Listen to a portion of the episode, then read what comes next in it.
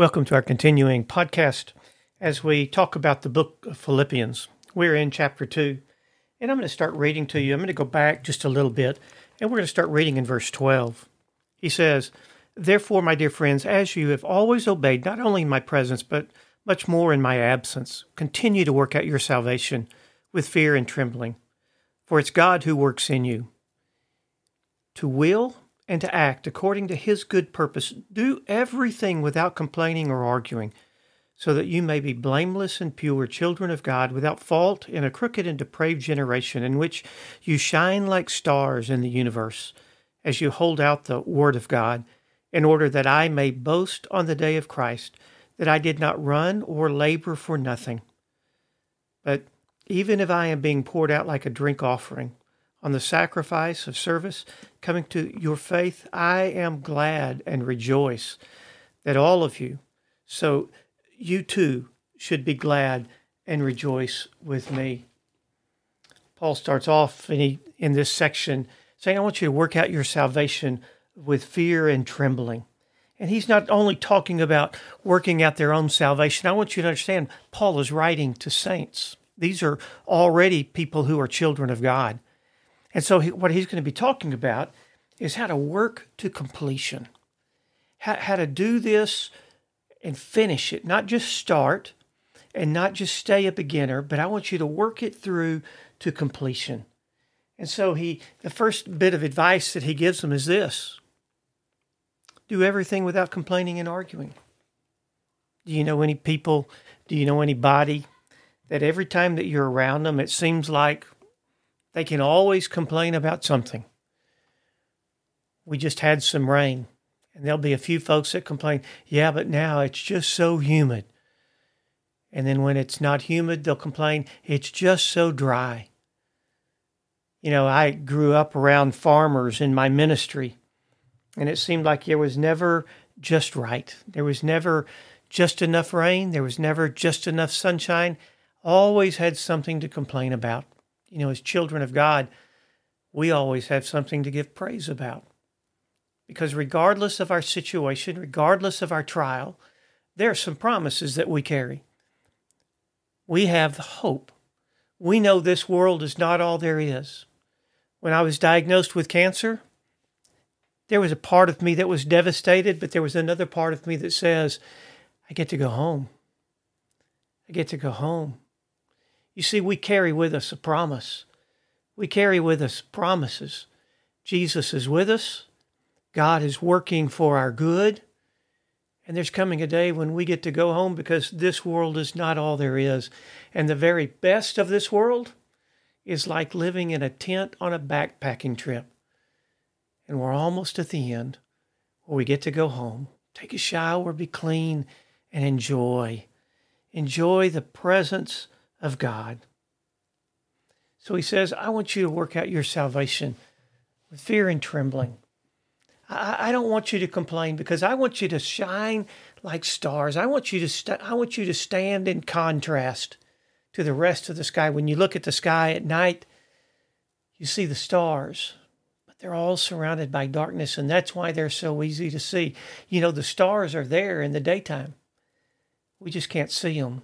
But in the midst of the darkness, the stars shine.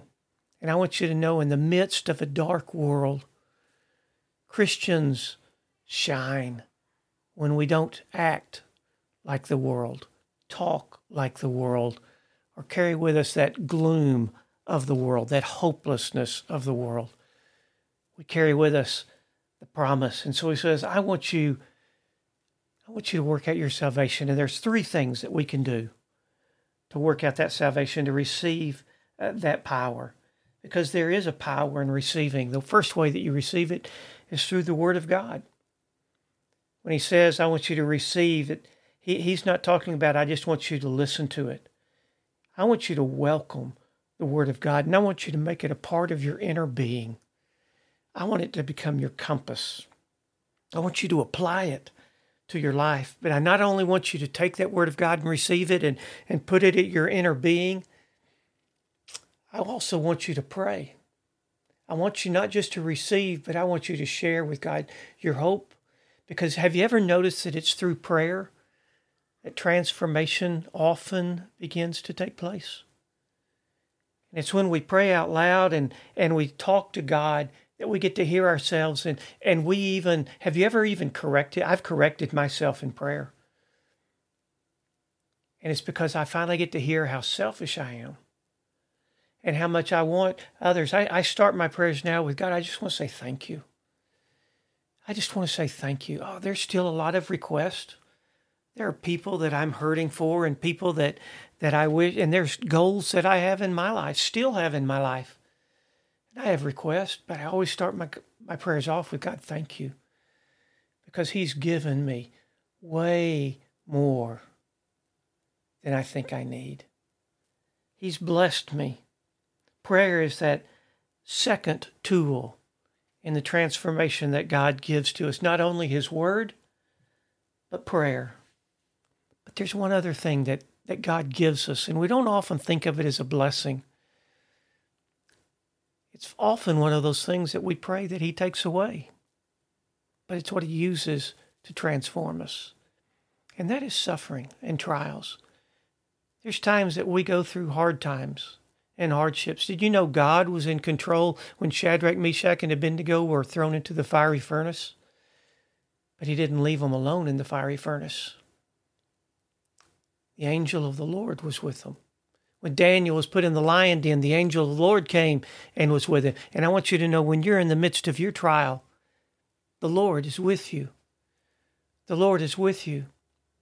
What I've noticed through my suffering and through my my my diagnosis of cancer is there's a lot of things that just don't matter anymore. There's just a lot of things that just don't matter anymore.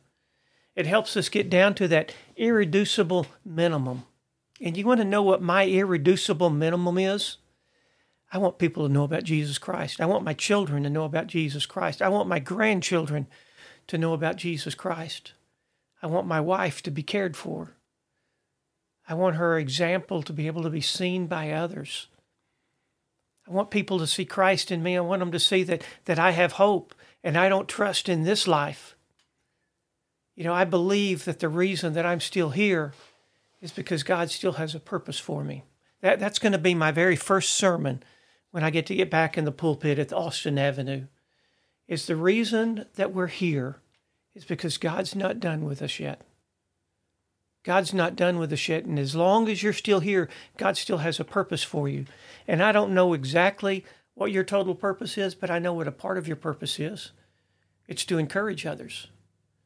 It's to encourage others, not arguing and complaining, not fading the light of God in a dark world, but encouraging other people so that the world can see you as you are in Christ and that the world can see Christ, that hope of glory. You know, the hard part about all of that is, is it's hard for us to be submissive. That section just before what we talked about, Christ is described who being in the very nature God did not consider equality with God something to be grasped, but he humbled himself, taking the form of a servant. Jesus gave us an example of humility. Our purposes and our goal and our comfort, that's not what matters. And when you get down to that irreducible minimum, it's not what matters. What matters is Jesus Christ.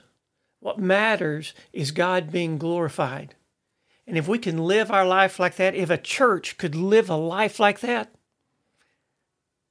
Paul's exhortation of here of don't bicker, don't quarrel, wouldn't be needed. But because we all struggle with humility, we all struggle with wanting our way and it done our way and receiving our glory, receiving our praise and receiving what's due us.